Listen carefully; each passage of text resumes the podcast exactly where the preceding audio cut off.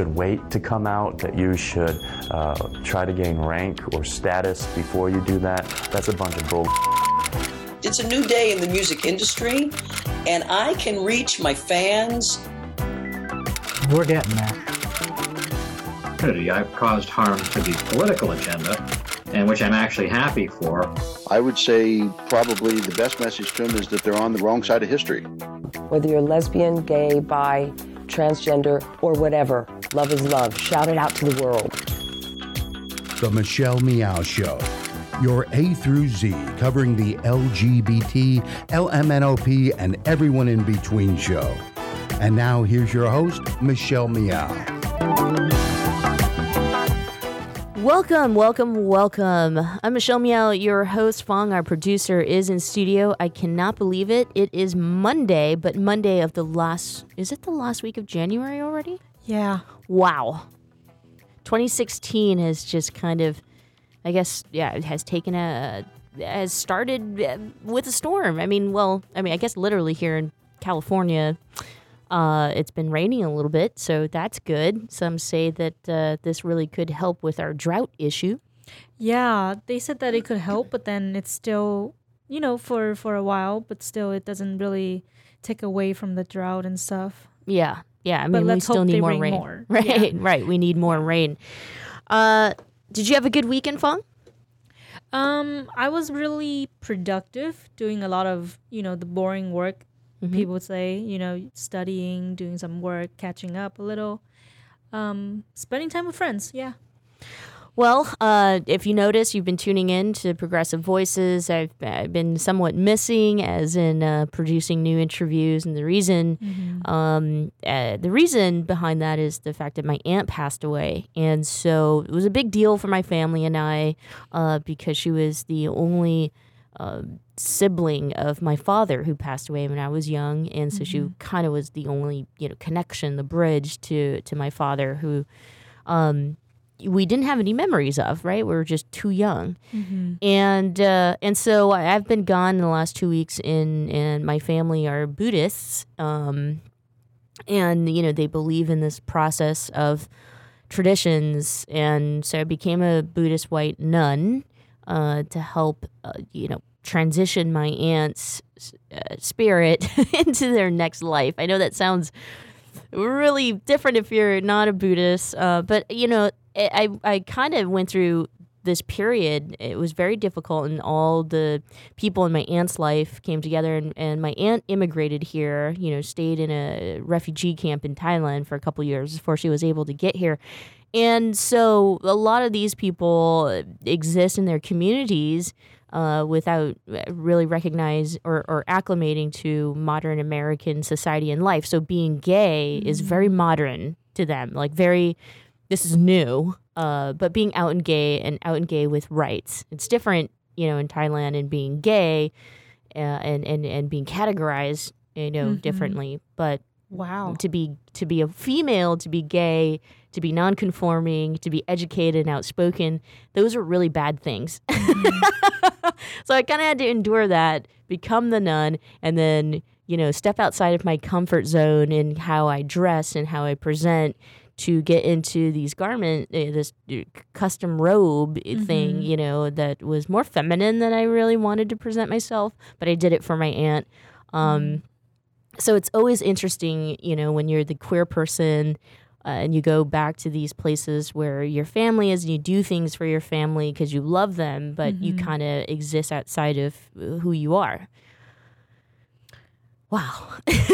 That's that's a lot for Yeah. a Monday. It is a lot. Um, but thank you. And I'm back. And, uh, you know, I'm very excited for our guest today who has a new book in which I think he will be able to talk a whole lot about existing outside of your identity and, and, and coping and coming of age uh, with uh, difficulties, when, especially when, when dealt with your own family.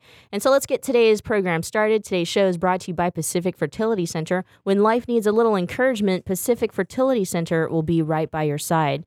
Our guest today is the author of Soul Serenade, Rhythm, Blues, and Coming of Age Through Vinyl. He's Rashod Ollison, an award winning pop music critic and culture journalist. And in this book, he talks about how music helped him through his uh, coming of age or his formative years and growing up in central Arkansas in the 80s and 90s.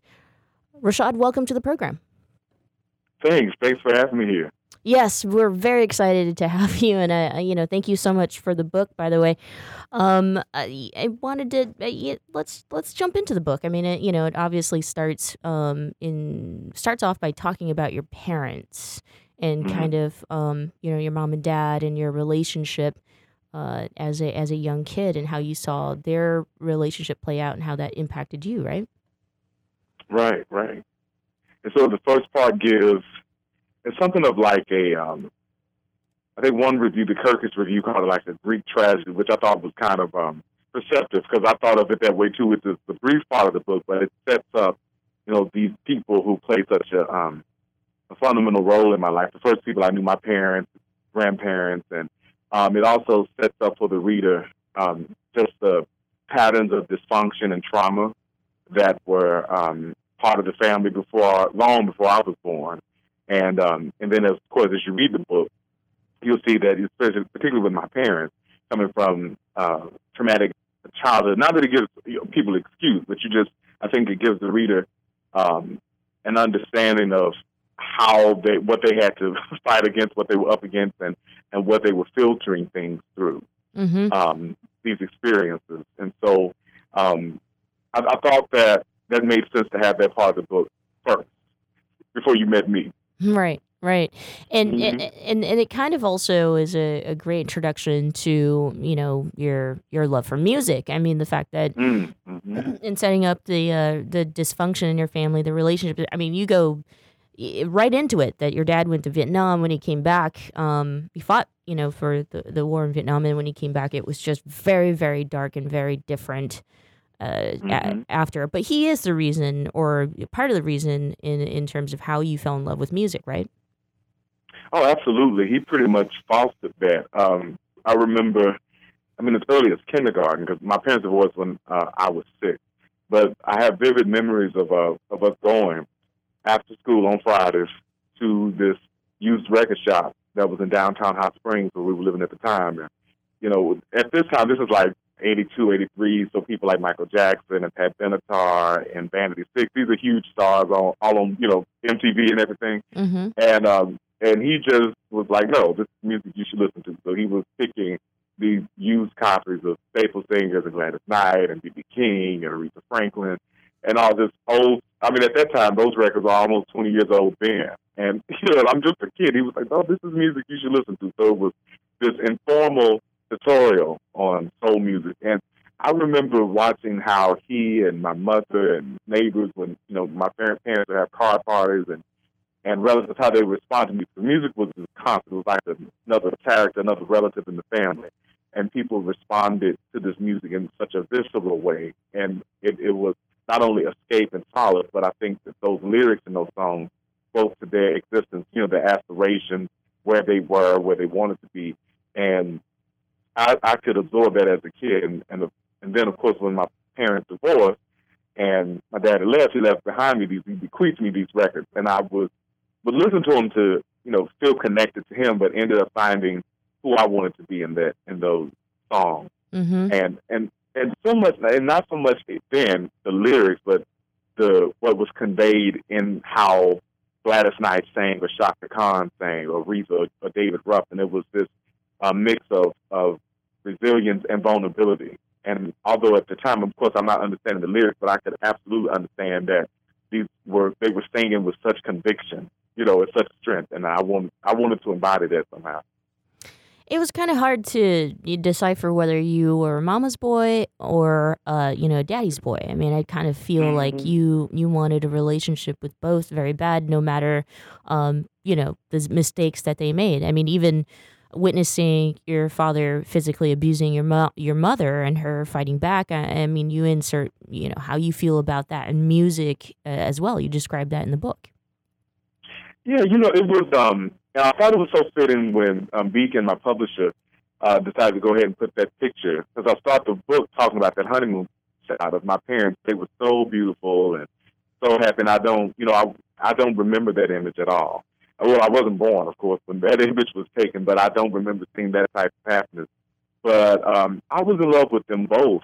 You know, I, I, it was some children have that that they just fall in love with their parents in a way that, of course, has nothing to do with sensuality or anything. But the, they were they were both strong personalities, um, and they were. Um, I, I just I don't know. It was I, I, even at the time I'm you know I'm seeing my mother my father abuse my mother and she fought back. I mean you know she wasn't a shrinking violet at all, Mm-hmm. but um, I, I admired the strength in both of them, and both of them were different. You know, my mother was more, much more, I guess, you know, if we're using patriarchal terms, she was much more of the patriarch in the family. That you know, she was very much the disciplinarian, and she, you know, enforced the structure. She wasn't very emotionally available. Where my father, who was, um, you know, couldn't you couldn't rely on him for anything, but he was very emotionally available, affectionate, and very um, attuned to you know, my feelings and my moods as they changed. And, you know, and, um, you know, he would, most of the times it was like giving me candy and stuff like that, or just taking me away from the house when it looked like I was, you know, feeling a little down. But I mean, he was very open with hugs and kisses and all of that thing, and all those sort of thing, which is very validating for a child, particularly a male child, to have that from his father. Mm-hmm. Um, and so I loved them both, and I had problems with both of them. I, there was a point when I, re- of course, resented my father and resented my mother too, because you know her way of raising us was so domineering and so oppressive. Um, and you know, but I, I think with in writing this book, I was able to understand them as not just mom and daddy, but as a woman and as a man. And you know, writing them gave me that objectivity to look at them and understand, you know, why they made some of the decisions they did. And of course, it doesn't absolve them from some things that they did that were just, you know, with the consequences, which are terrible. But I understood them better as human beings, and so it, it made me respect them and, and love them more without all the sentimentality attached, you know. I, I mean, I bring that up because, uh, again, like the book does a great job illustrating uh, the identities, um, and I, you know, it's plural identities uh, that that you talk about growing up, um, and and your connection with music to it. So it doesn't matter if it was like a really bad situation, you know, you always remembered a song or or something playing in the background or how your mom coped with the the sadness or what was going on with her life to to the extreme where you know your dad taking you to see his mistress and and you remembering you know even music with, with with that. I wanted to, to ask you a question very specific to growing up in rural arkansas the uh, you know housing project of, of hot springs in being you know uh, living living in that area, also being black, and then um, I don't know if at the time you're aware that you, you know you're also gay. Mm-hmm. Yeah, you know, my awareness of that was very early. I remember in maybe the second grade having a crush on a little boy in class, not understanding what that was, but um, I knew that it was different. You know, I, I could tell that, and I think most kids would know that. But that wasn't anything in me that thought it was wrong per se. But I just knew it was different, and I thought, oh, maybe this will be something that kind of come and goes, you know. And by the time I was maybe 13 or 14, I knew it wasn't going anywhere, that this was what it was. But um, at the same time, at that time, I was very isolated. And the people in, the, in my neighborhood were, um, you know, it, they were, I guess, what folks would call the managed boys. These were little boys who were affecting, you know, grown men's, um, you know, mannerisms and trying to be you know, older than they were, or they were thugs and everything. I wasn't necessarily an effeminate boy, but I was, you know, quiet and to myself and very bookish, which people automatically assumed was gay. You know, if you weren't this sort of hard knock thug little boy, then people, you know, you were gay. Mm-hmm. Um, and and of course, I was teased and relentlessly, not only at school but at home.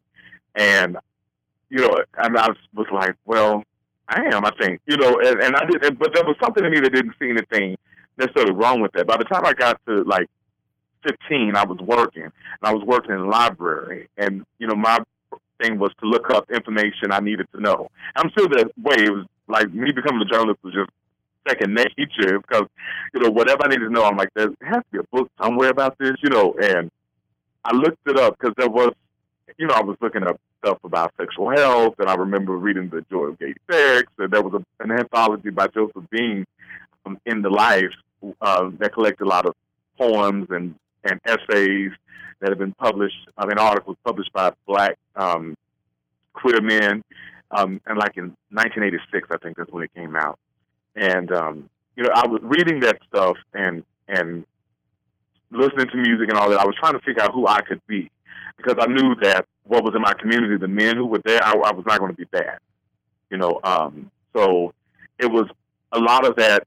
Spend my adolescence trying to figure, as most of us do, trying to figure out who we are. But for me, because I felt so isolated, there wasn't any, you know, sexual experimentation or anybody exploring me. Thank God for that. But it was, but it still was a very lonely exploration. Mm-hmm. What kind you know? of music do you remember? You know, or, or what artists spe- specifically as a uh, as a gay young man um, would you say you identified with during that time? Uh, you know, I was still listening to. I mean, at that time, this was like the early mid '90s. So people mm-hmm. on the this was when we were at the height of grunge and gangster rap and the rise of Mary J. Blige and, and stuff like that. So, are you gonna say? Early, are you gonna say Dr. Dre? Dr. Dre, you know, yeah, because he'd come out with the Chronic, and that that record was so ubiquitous. Um, yeah. In fact, you know, that album you know, when I was growing up in Little Rock at that time, um, gang violence was so out of control that HBO came down and, and shot one of the first documentaries, Banging in Little Rock. And Dr. Dre's album, that, docu- that documentary came out in 94. Dr. Dre's record dropped in 93. And that album was like the soundtrack of that um, documentary. It was, you know, ubiquitous throughout, which made sense because everywhere you turned, that record was on. And so what was happening for me was that, you know, I'd grown up with these um, you know, soul records that express love and tenderness with this a mix of toughness and vulnerability. And then what was going on with the music that my peers were listening to, it was very much a hardening of those R&B um, sentiments. Um, Mary J was was was a pinnacle because she combined some the sensitivity of, of old school R&B, of course, with the toughness and brashness of hip hop. But um, I didn't find a home in that music you know, I, I understood it. I understood the angst. I understood the drive of it. And some of it I would, you know, party to with friends and, and my sisters. But, you know, it wasn't a music that I could retreat into mm-hmm. and, and feel as though people understood. So the music I was listening to at that time that I retreated into and sort of helped me sort of define myself sexually was a lot of old school stuff. So around this time, I remember discovering Minnie Riperton actually. Um, her song "Inside My Love," I fell in love too. And actually, there is a part in the book. Um, the first time I heard that song, I was, you know, had a crush on my friend, and um, you know, I don't want to, you know, spill on the show what I was doing when that song was happening to be on, but um, there was something about the way that that song expressed sensuality of this oneness of the spirit and the carnal urges, and I had this very romantic view of, of sex and love um, based on those types of songs, like Inside My Love and music of Leon mm-hmm. Ware and uh, Marvin Gaye and all those beautiful, tender, vulnerable love songs, of Al Green. And I wanted whatever love and whatever sex was supposed to be, I wanted it to feel like that, you know. I love um, it. Right. Um, uh, um, we're going to take a quick break right here, but when we come back, I want to talk uh, a whole lot more about your book, Soul Serenade Rhythm, Blues, and Coming of Age Through Vinyl. So stick around with us. Oh, sure. The Michelle Meow Show continues with Rashod Ollison right after this. Don't go away.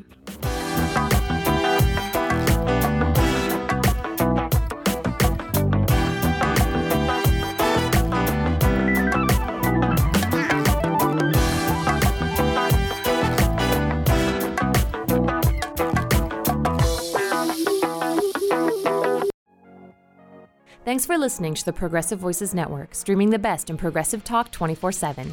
Keep the progressive conversation going on by joining our community. Each week, we send out an email that covers important things taking place in the Progressive Voices Network and throughout the progressive world. Be the first to know of upcoming shows, schedule changes, exclusive programming, and more. Simply go to progressivevoices.com and sign up for our mailing list. It's that easy. ProgressiveVoices.com. Thanks for listening, and thanks for joining the Progressive Voices community. Babe. I think we're ready. We're really doing this. Yeah, I'm ready for our family. So, where do we start?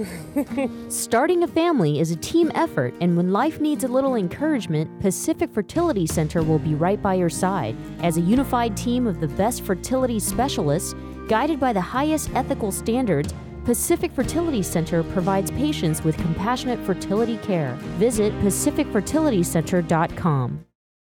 This is a true story about two best friends who fell in love and moved across the country to the city by the bay. After many years of dating, Jen and Jacqueline are now planning their dream wedding. It's a big moment in everyone's life when you say I do, especially when you can make choices for your authentic life and your loved ones too. Congratulations, Jen and Jacqueline. Live your authentic life. A special message brought to you by Weatherford BMW. And now, back to the Michelle Meow Show. Welcome back. Thanks so much for joining us here on this Monday. I'm Michelle Meow, your host. Our guest today is Rashod Ollison, who has a new book out called Soul Serenade Rhythm, Blues, and Coming of Age uh, through Vinyl. Rashod is an award winning pop music critic and culture journalist. Um, Rashod, I, I asked you right before the break in terms of music you identified with, uh, you know, co- the coming of age process and pro- probably coming out to yourself as gay. Um, you know, but I, I also want to talk about what a lot of people are talking about in this country, which, you know, the racial issues, especially um, you know, being black, uh, being, you know, coming from oppressed communities and, and, there's a lot of that dialogue happening and going on and i don't you know as you're writing this book and telling of your own experiences uh, how uh, besides music how did you cope growing up with a single mother growing up poor growing up black You know, it was um. What's interesting is that when we were coming up, um, we I didn't know we were poor because everyone around us lived like we lived, and it wasn't. Um, my mother, when I was writing the book, I realized how resourceful she was. We lived in the project, and the project that we lived in, you know, when people think of the projects, they're thinking, you know, graffiti on the wall, you know, um, it's it's dirty, it's, it's nasty, there's crime. That that was not the projects we moved into in Hot Springs, and they're still not like that. And when I wrote the book, I went back to Hot Springs and to um and to Little Rock. I live in Virginia Beach now, and I went through all those neighborhoods to make notes of things, and it was um interesting when I went back to the projects. I hadn't been there in 30 years, and they looked the same. It was like the Twilight Zone or something. Nothing had changed about those buildings. What had changed though, the community is is um, Hispanic now, but um, those projects when they were built, uh, that was in Hot Springs. I, I think they were built maybe sometime in the '60s. We of course moved there in the '80s, um, but there was one side of town that was the colored projects, and the other that was the white project. But by the time we moved there in the '80s, they were all you know integrated, and were mostly blacks. Mm-hmm. And so, but people still refer to them as white and color. And you know, and I'm six years old when we when we moved there, and I was so confused because people was like, "Oh, we moved to the Colors Project," and I was thinking the buildings would be multicolored like crayons in my box, and they weren't. They were gray. I'm like, "Where's the Colors Project?" So you know, it wasn't until years later that I understood what that meant. Like, oh, okay, but you know, even then, as I said, like both the white projects and the color projects were all black at that time, but they were also filled with um a lot of retired people um, who lived on fixed incomes, a lot of um, older women, and yeah, mostly older women. And they t- kept a tight ship on the on that project. They were always clean. You know, if you were eating the popsicle out in the summertime, you better not drop the popsicle stick, or Miss Wells would see you from her kitchen window until you pick that popsicle stick up. So I grew up around people who were very proud of where they were. So, um, and then when we left the project and we moved around a lot, Mama um, always moved us into nicer neighborhoods. You know, so we didn't look poor, although we were. I mean, you know, lights would be out in this nice house we were living in because Mama had, of course, these middle class aspirations, but she also wanted to keep us safe. I mean, and I'm thinking about it because this is something she couldn't do now, given how people, you know, run credit check, checks and all of that. But um, we were always moving because she was always we couldn't afford these places in the beginning, so we were only going to stay for so long. But it did have an effect on me in that um, you know, it's the instability, especially as a kid, was just too much, and it was stressful, and um, it caused a lot of depression. And so it just made me more adamant when I became an adult that when I go somewhere. You know, my bills are paid. you know, I can support myself. All that instability stuff we had growing up, I I knew I was not going to have that as an adult. I just couldn't take it because I mean there was a lot of sleepless nights and a lot of just fretting. You know about where we're going to go next. I know so exactly exactly what you mean. Uh, having lived a, a life like that, you know, young and also as a single mother. So it sounds like the most consistent or constant thing in your life in growing up was music or vinyl. It absolutely was. I always I remember when we would move, I would um you know pack my records first, you know, and it was a constant for me, and and it still is. It's, you know what's interesting now is that when I listen to music, it's much more of an engagement. I feel like I'm in conversation with the music in a way, and of course I understand a lot of the records I was listening to then, I understand them better now, um, lyrically. But um, I was, but for me, it was always this escape, this sense of solace, and I was looking for mirror, looking for music to be a mirror, to, so I can look and find something. Who am I in this stuff? But um, for the most part, it was escape and solace. But um, and also to the, I was wanting to um, speak on the point of the racism. Another thing there, in growing up, I didn't encounter as much of that um, because we grew up. I mean, we were in neighborhoods that were, um, especially when we left the projects, that were predominantly white. But they, white folks kind of stayed to themselves. We stayed to ourselves. There wasn't any tension. Occasionally, we would speak to each other and you know maybe you know play in the yard or something, but it was no big deal. we didn't talk to each other. It wasn't this tension. And um and I grew up. My my father was um something very much of a nationalist. You know, my parents were coming of age during the whole Black Arts movement and you know Black Power movement, and my father really clung to that stuff. And so um he would. Most of them were slogans, of course, but you know he would always say, "Black is where it's at, and there's nothing wrong with you being black." So I absorbed that, and I didn't feel that there was anything wrong per se, and I didn't have a problem with who I was and, and racially. Of course, as I started, as I got older and read more stuff and read more history, um, you know, I got my own understanding of, you know, social political infrastructures that were racist and, you know, that marginalized and disenfranchised people. But as a kid, you know, you know, not, I don't understand that. What I understood is that there was nothing wrong with me because I was black. That I understood. So I didn't have that racial self-loathing thing that so many of my peers had. Yeah, there's a there's a lot of we can add to that. There's nothing wrong with you being you know black. No, nothing wrong with you being gay. Um, I, I, I only have a couple minutes left, which I'm sad because I re- literally could sit here and ask you questions about your book all, all day long. Um, so for those who are tuning in, you're interested, pick up a copy of Soul Serenade, Rhythm Blues and Coming of Age through Vinyl by Rashod Ollison. Rashod, you know the music industry has changed. Um, I love the fact that you know, because you had such a sense of identity and connection with, with music you grew up and uh, grew up with, that you kind of hardly ever strayed away from that. Even comparing yourself to those who got into the Dr. Dre's and Snoop Dogs, you know, during the '90s. But where we're at musically, uh, I feel like the change is so drastic that it, the you know, the lyrics and everything. Um, it's really hard to connect with music these days. But maybe I'm just being negative. What are your thoughts? You know, it's it's it's harder because things are so fragmented. Um, I think you know the, because people listening to music and artists in their own little closet fan base. You know, it, when I was coming up, um, you know, I just sound so old when I was coming up, but it's true. Like in the '80s, the early '80s, there was still this communal aspect of music. For instance, Michael Jackson was the biggest pop star in the 1980s. There was no escaping him, and literally you couldn't because um, he was with label CBS, that was the largest record company in the world. They promoted him, you know, ad nauseum. He was, you know, on MTV.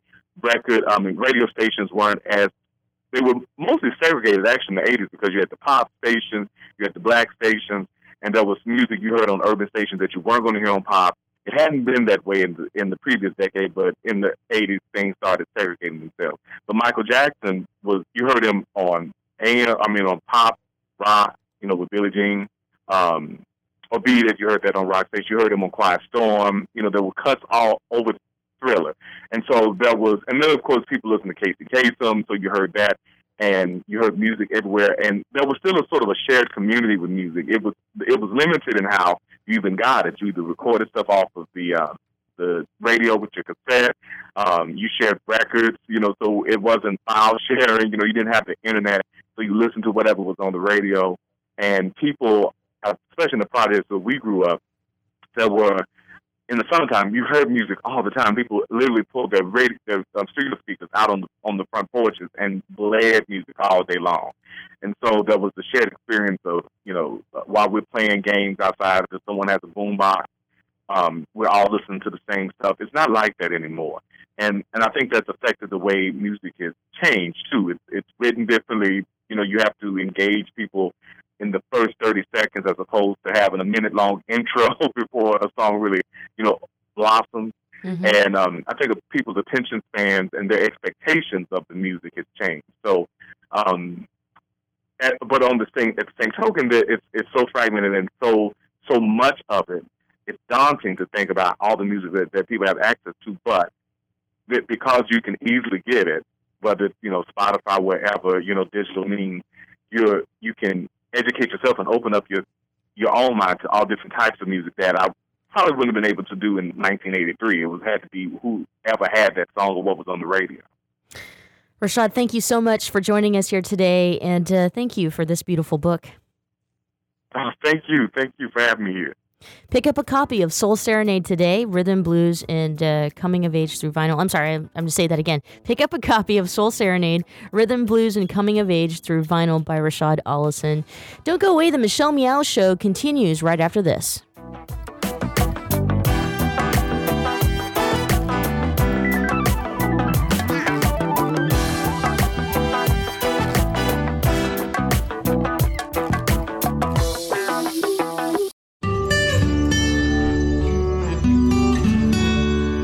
I'm Heklina. I've been doing drag here in San Francisco for almost 20 years, and uh, over the past couple months, I just opened up my club Oasis. It's been going really well. People really seem to appreciate the space.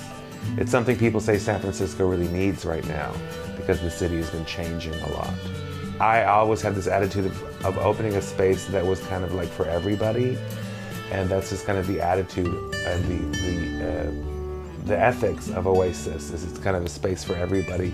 How does it feel to be a business owner? I don't know. You know, it's funny because I still need, I still have to kind of pinch myself to believe it's actually true. You know what I mean? Like I walk in there and and I go up to the bar and I go, oh, could I please have a glass of water? You know, it's kind of like I forget that it's my place.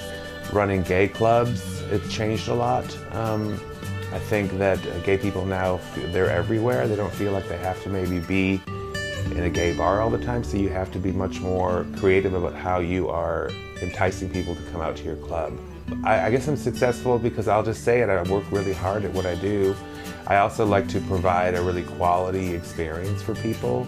So yes, you know, people will pay to see my shows and pay to come to my club, but I always like, like to give them something that's worth it. The experience that they'll, they'll leave my shows going, okay, that was worth it. You know what I mean? That's just always been my attitude um, just to entertain people. And so it seems like that works, you know. I would say to young kids, you know, just kind of form your own identity.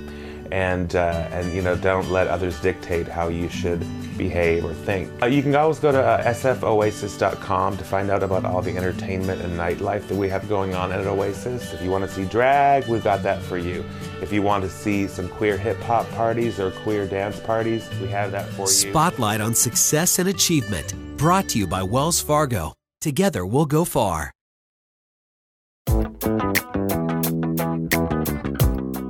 It's Michelle Meow. You're listening to the Best of Show. We're replaying some of my favorite interviews we've done this year.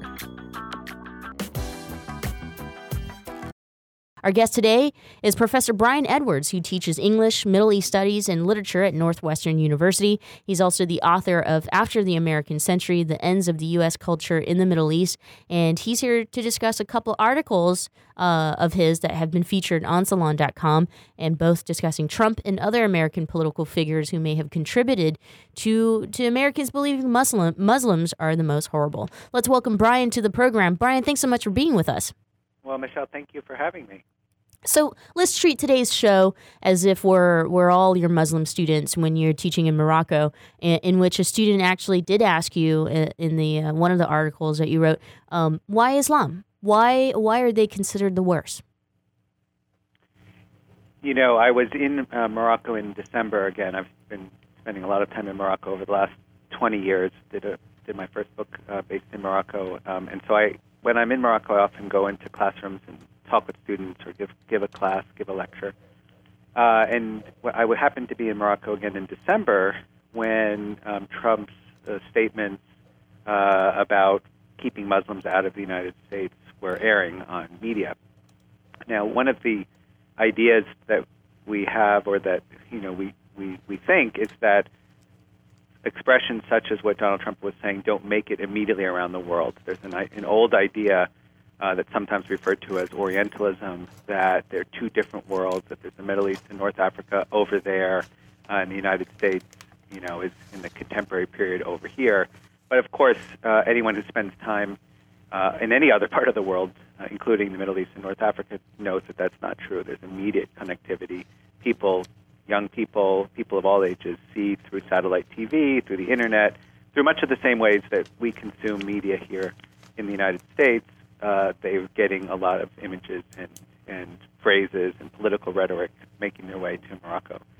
So, in this classroom in Fez, University of Fez, Sidi Mohammed bin Abdullah University, uh, which is really the one of the cultural centers of Morocco and of, of the greater Arab world, a young woman who was an undergraduate, you know, asked me a question and said, "Why is it that Americans think that Muslims are the worst?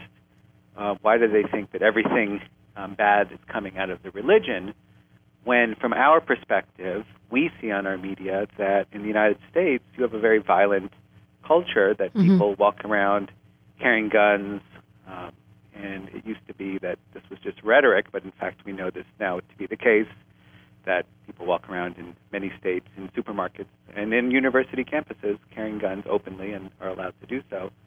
And this young woman said, you know, to us, uh, it seems that the United States, in fact, is a very violent culture. We watch your movies, we play Grand Theft Auto games and other video games um, that are all very violent, but that are very popular around the world. Um, and from our perspective, in fact, you guys are the violent ones. Um, and yet, if you were watching the rhetoric of a lot of your politicians, you would think that we're always an across the board violent. Um, when you would never see someone holding a gun uh, in a place like Morocco, it just doesn't happen. It's only the police or the military who would have guns legally uh, or at all. Um, and it seemed like a question that would be commonsensical uh, if you're coming from an American standpoint, because we have for so long uh, villainized or made Muslims or Arabs, not, of course, the same category. We can talk about the distinctions in a moment if you like, um, as a sort of scapegoat uh, or a generalized kind of group that stands for all bad things in the world. Um, and as many people have pointed out, of course, this allows us to filter the news that we see in a particular way and to see um, the reality that's unfolding every day through a kind of filter that helps us to figure out, helps us as consumers of media in the United States to make certain kinds of decisions.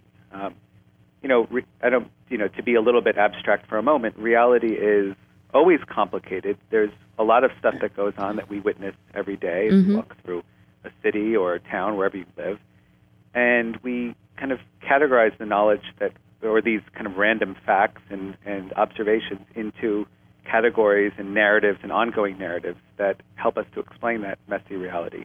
It's not a new observation. It's been observed for decades and decades in the United States. Um, and it's uh, now, it seems that, and for the last uh, several decades, but we can talk about different changes in the story, that Muslims and Arabs have been the latest in a series of scapegoats in the United States. Um, Right. And they have not always been Muslims. It has been you know, African Americans uh, in the past, Asians, Asian Americans during World War II period. Um, you can go all the way back to the scholars go back all the way to the Salem witch trials when young women uh, were you know accused of being witches for uh, and and you know uh, Right. killed by the state for that. Um, so there's a there's a long tradition in the United States that we can you know point to and try to understand, not uh, you know, and that's the goal here is to try to understand that. So this young woman, I had to say to this young woman, well, I mean, it was it was not an innocent question, of course. She she knew that she was an educated um, young woman, um, and she but she really was asking from a very open and um, an open place, and a really you know just the frustration that young people, that the, my students and the students here in the United States feel too, about the world that they've uh, inherited. So it's safe to say this, you know, the internet, it, the tool itself, uh, that's not a bad thing. It's a great thing for us to stay connected and to get our news fast um, or information or education. I think even for yourself as a professor, I mean, the internet's done a, a great thing for us. It's it's the um, it's the news. It's the people who are creating the content, who are saying the things. That's that's the bad part. Um, and when you look at the American media uh, systems or the big corporations um, who have some control over this, I, I would say that they are they are to blame for, for a lot of this. Or or maybe you disagree. Maybe maybe it's it's uh, the the politicians like Donald Trump. Or who is to blame?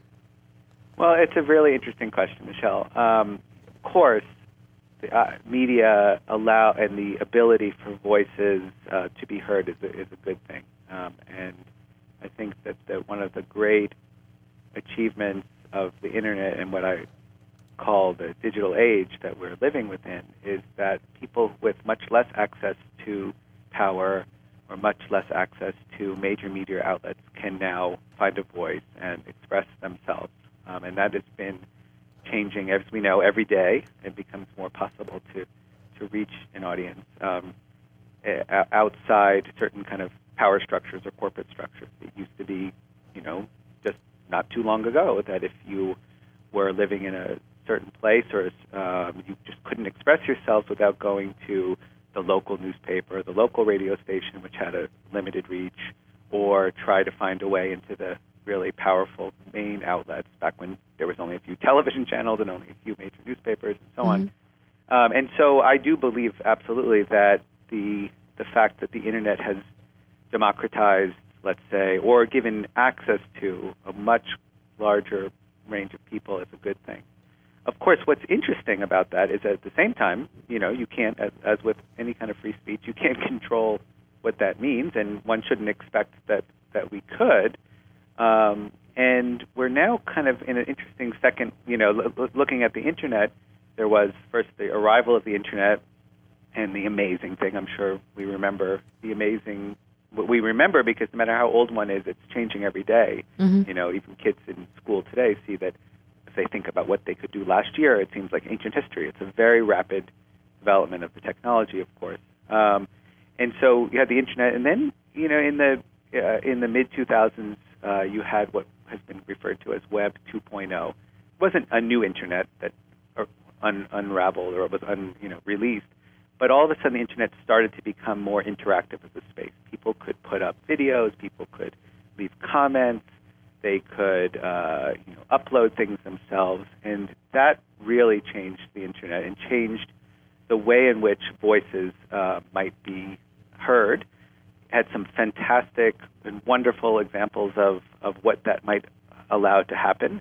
Um, frequently, we point to um, the what's been called the Arab Spring, not a term that Middle East experts usually use. The Arab uprisings, um, partially because it happens in the winter, um, partially right. because uh, it was a little bit deceptive as a term. In any case, it, there, you know, the ability for so, of young Egyptians and Tunisians to use social networking media, Twitter, Facebook, uh, to organize and, and bring down a long-time uh, autocratic di- dictator was remarkable. I'm not saying that everything um, I have said in print and in the new book, I say this too. Facebook and Twitter didn't create the Arab Spring. There was a lot, they, but they were a tool that was one of the tools that young um, resistors uh, in Egypt and Tunisia and elsewhere were able to use, and that without which they might not have been able to organize as quickly or as effectively as they did. So we right. have to kind of balance that, you know. Um, but also, of course, the internet. One should always remember that the internet is uh, um, and social networking is a tool for not such good things happening. ISIS is very sophisticated in its use of the internet um, as recruiting kind of locations and has very savvy uh, media people who know how to um, use some of the same uh, mechanisms to attract uh, recruits to, to their cause, which is not something generally people are very supportive of outside um, that world, especially in the Middle East, very critical of that. Um, and what we are seeing here in the United States, and this gets us to Trump, is that uh, you know, I mean, haven't haven't you noticed that that what we've now called trolling or trolls, Right. um, that there's a lot of just negative hate speech that Mhm. seems to proliferate on the internet in a way that I, it's hard to know, it's hard to study, seems out of sync with um, the kind of what would you say the the number of people expressing it, right? Right. Yeah. It seems feel that if you disingenuine, and uh, I think I think it's a whole lot easier for you to just be someone else and be even more hateful. Just, just some for some, I think it's even like just it's you know it's a it's thrilling. Um, it's not even it might not even be what you you think or you feel. Or It's not even your politics, but but to to say some hurtful things might just be thrilling for you uh, behind a computer.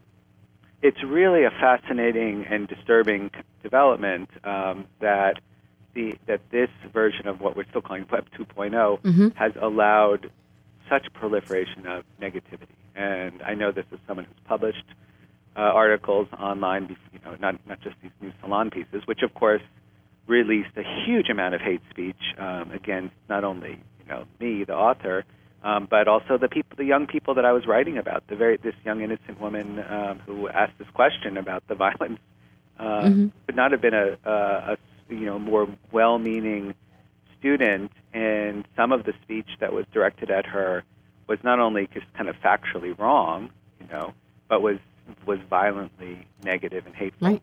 Right. Um, Brian, and we're, we're actually, you know, and there's something about the. I mean, this is the thing. We have to say that true democracy, or pure, you know, and true free speech, um, allows for a lot of very distasteful uh, expressions of that Sure. speech. Now, that's not to say it should be shut down. Of course, we're supporters of free speech, but you have to also, at the same time, realize that it is not a pure good, um, in the sense that it allows for this aggressive kind of hatefulness. Exactly. Exactly. Brian, we're, we're going to take a quick break right here, but when we come back, I want to I want to uh, touch on the American century and what that means. So stick around, okay?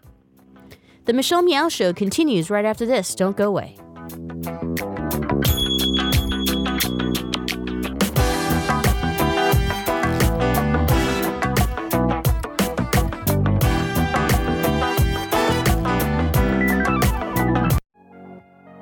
Thanks for listening to the Progressive Voices Network, streaming the best in progressive talk 24 7. Keep the progressive conversation going on by joining our community. Each week, we send out an email that covers important things taking place in the Progressive Voices Network and throughout the progressive world. Be the first to know of upcoming shows, schedule changes, exclusive programming, and more. Simply go to progressivevoices.com and sign up for our mailing list. It's that easy. ProgressiveVoices.com. Thanks for listening and thanks for joining the Progressive Voices community. Babe, I think we're ready. We're really doing this. Yeah, I'm ready for our family. So, where do we start? Starting a family is a team effort, and when life needs a little encouragement, Pacific Fertility Center will be right by your side. As a unified team of the best fertility specialists, guided by the highest ethical standards, Pacific Fertility Center provides patients with compassionate fertility care. Visit pacificfertilitycenter.com. This is a true story about two best friends who fell in love and moved across the country to the city by the bay. After many years of dating, Jen and Jacqueline are now planning their dream wedding. It's a big moment in everyone's life when you say I do, especially when you can make choices for your authentic life and your loved ones too. Congratulations, Jen and Jacqueline. Live your authentic life. A special message brought to you by Weatherford BMW. And now, back to the Michelle Meow Show. Welcome back. Thanks so much for joining us. I'm Michelle Meow, your host. Our guest today is Professor Ed, uh, Brian Edwards, who teaches English, Middle East Studies, and Literature at Northwestern University. And he's also the author of After the American Century The Ends of the U.S. Culture in the Middle East. And uh, we've been talking about uh, why Islam, why, why Americans might think that Muslims are the worst. And so, uh, you know, it doesn't help when you have people like Donald Trump um, saying things like, like uh, you know we should should not allow uh, Muslims into our country. Um, but Brian, I, I wanted to to touch on something that you mentioned in your article uh, called "American Century," in which you cite from a, an essay uh, written by Henry Luce. What what is the American century? What's that idea? Okay, so the, the American century is a phrase that gets used a lot um, in different ways, of course. Henry Luce, who was the publishing mogul, the founder of Time and Life magazine, Sports Illustrated, Fortune, uh, had a huge publishing empire through the 20th century. And in 1941, February, 10 months before the United States enters World War II, he publishes his probably his most influential essay called The American Century.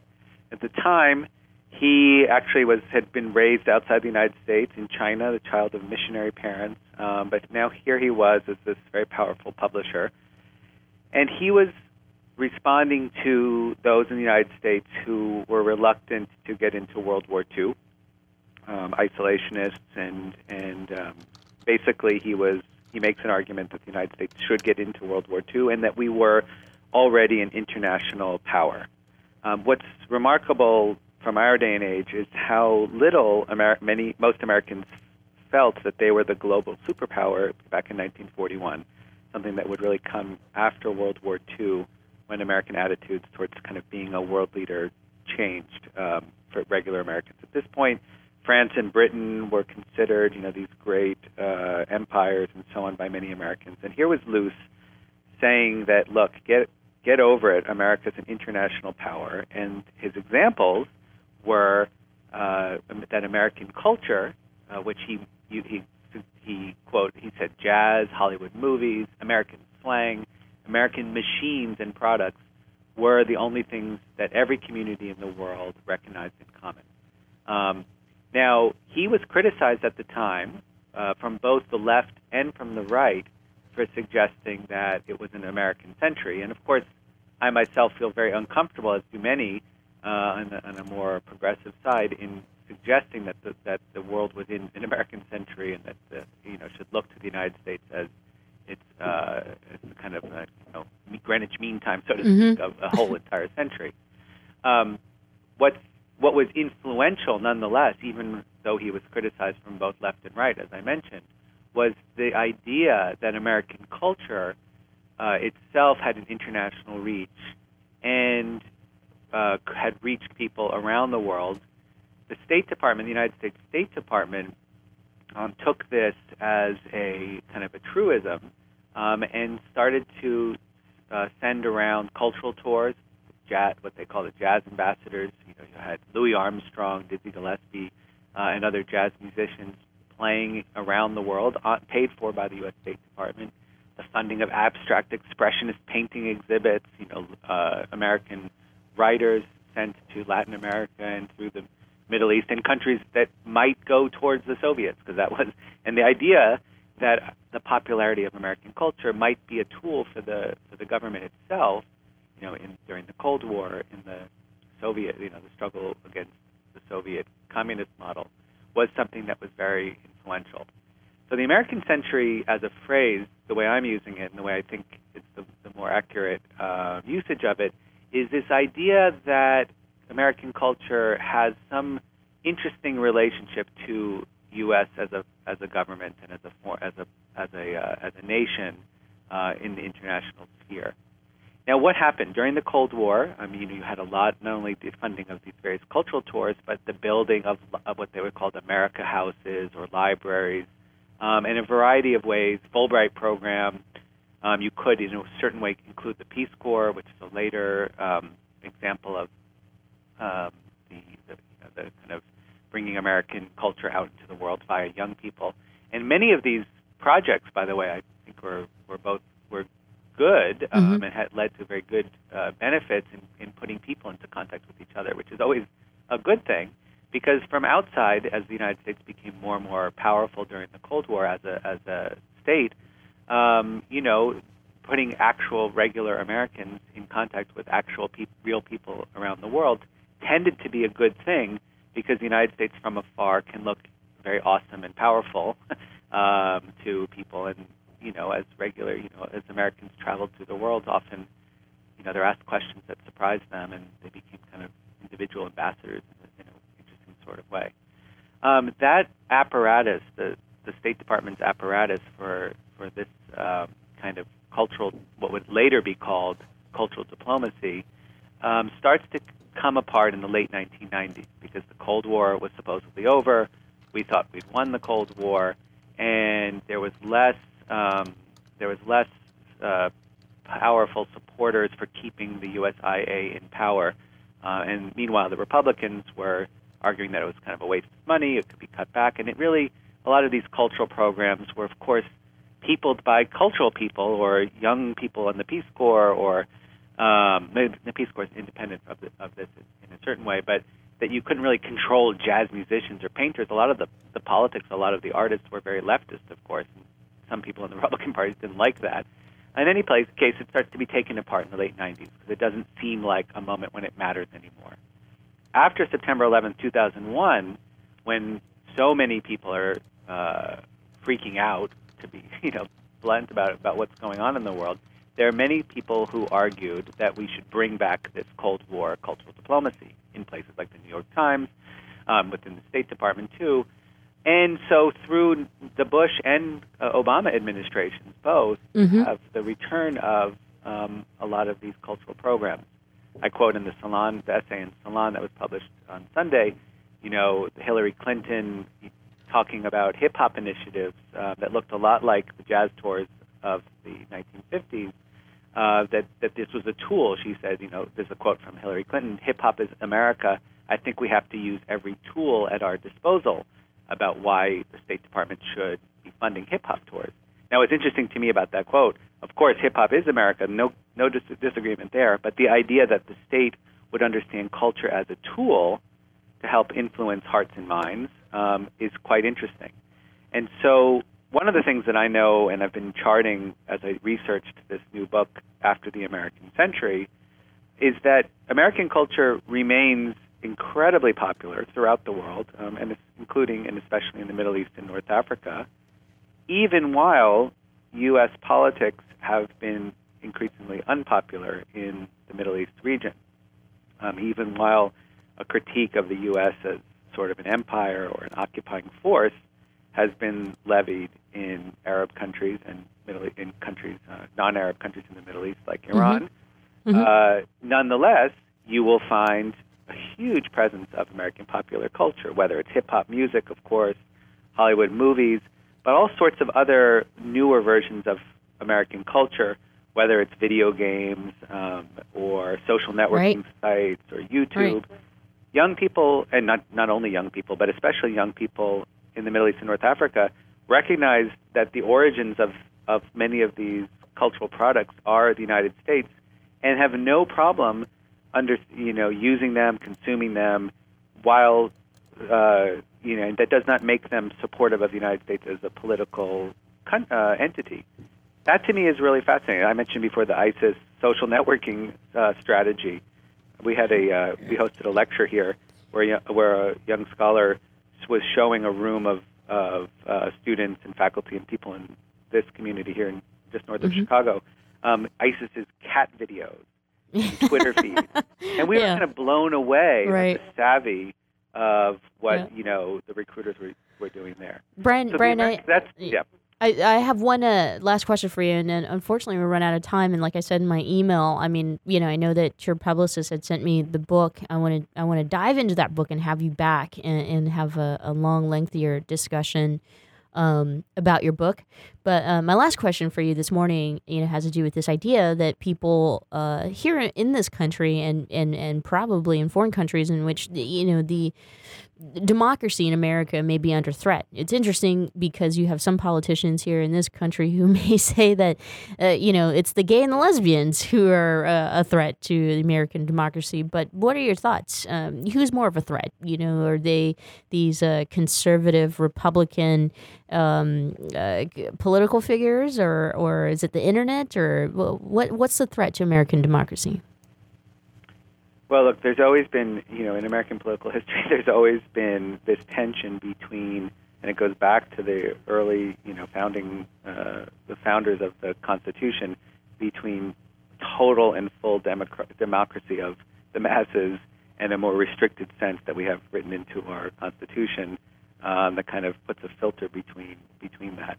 What's fascinating, of course, from a historical, you know, looking at the moment we're in right now, is how the internet, as what started as just another kind of tool or form of entertainment, which it is um, as well, has completely changed um, the you know our understanding of what it means to have a democratic range of voices out there, so that you know everything is very immediate and rapid, and as you said at, in the beginning of the segment, um, you know like you could be if you're watching the State of the Union, which I was doing, you might also be watching it on Twitter and what people were saying about it at the same time, which I was also doing. Mm-hmm. Um, you, I noticed that people in the room at the that as Obama was addressing were apparently writing twitters or looking at their cell phones. I don't know what they were doing. You know, we thought they were kind of embarrassed, but then it looked like some of them were putting things on Twitter while the president spoke. So to see that in that old tradition of the State of the Union, to see members of uh, of Congress writing tweets or whatever they were doing on their on their tablets um, demonstrates that even in our oldest institutions, things have changed pretty directly. Now, I don't think that that you know is a it's a challenge um, to, to our democracy, and we've always struggled with our what I you know to go back to something we said earlier with our unfortunate tradition of scapegoating different groups at different times. As you said, gays and lesbians, um, you know, um, uh, Muslims, Asians, and Asian Americans mm-hmm. during the 40s, and it goes you know, African Americans, and it goes it goes back. We don't even talk about the native peoples of the United States very much in these conversations, but they certainly would have something to say about threats to, um, you know, to, to the to talking about scapegoat, scapegoating. Um, so um, we need to, you know, we're we're rapidly adjusting to this new climate, um, and part of the point of the Salon articles and the point of the book I talk about the ends of U.S. culture in the Middle East. It's not to say that U.S. culture has ended. There has been some discussion about that, but that U.S. culture ends up in so many places and is, so much is done with it in ways that we didn't recognize or didn't think would happen. Um, mm-hmm. And that, to me, and this when you know this comes out much more in the book, the nuance of a book, um, to look at what's happening in the new Egyptian um, cultural scene, or in Iran, or in Moroccan uses of Facebook, I write about the first openly gay Moroccan novelist in that book um, and what YouTube did to the discussion of sexuality and homosexuality in Morocco, um, which is a fascinating story to tell, maybe for another show. Yes. um, I've got you interested, right? Yes, but, yes, um, yes. I can't wait for the book to arrive in my, my hands. Right. So you know, you just see that in this in this digital age, um, part of what I'm trying to do is describe a period, what I'm calling after the American century, when culture moves so immediately and, and ends up and ends up in so many different places, Mm-hmm. and young people who I'm always, I'm an optimist in the end, despite all the negative, sad, terrible Right. things we're talking about. I remain optimistic that young people, creative people um, in a variety of communities in the U.S. and Right. around the world will help us figure out um, and you know manage the downside that's come with all of these liberating technologies and possibilities. I agree. I agree. And and and Donald Trump is getting older, and uh, you know, um, Brian, thank you so much for joining us today, and thank you for your time. And uh, I look forward to our next session, uh, and I look forward to the book. So thanks for spending some time with us. Michelle, thanks so much. I'll be out in San Francisco and Berkeley uh, in the spring to give a couple lectures at Berkeley, and um, I look forward to talking to you uh, further, maybe around then. Yes, that sounds perfect. You should get your hands on uh, Brian's book, and that is titled After the American Century The Ends of the U.S. Culture in the Middle East. It's available, uh, I'm sure, anywhere you can get it uh, a digital copy or at a book, a bookstore.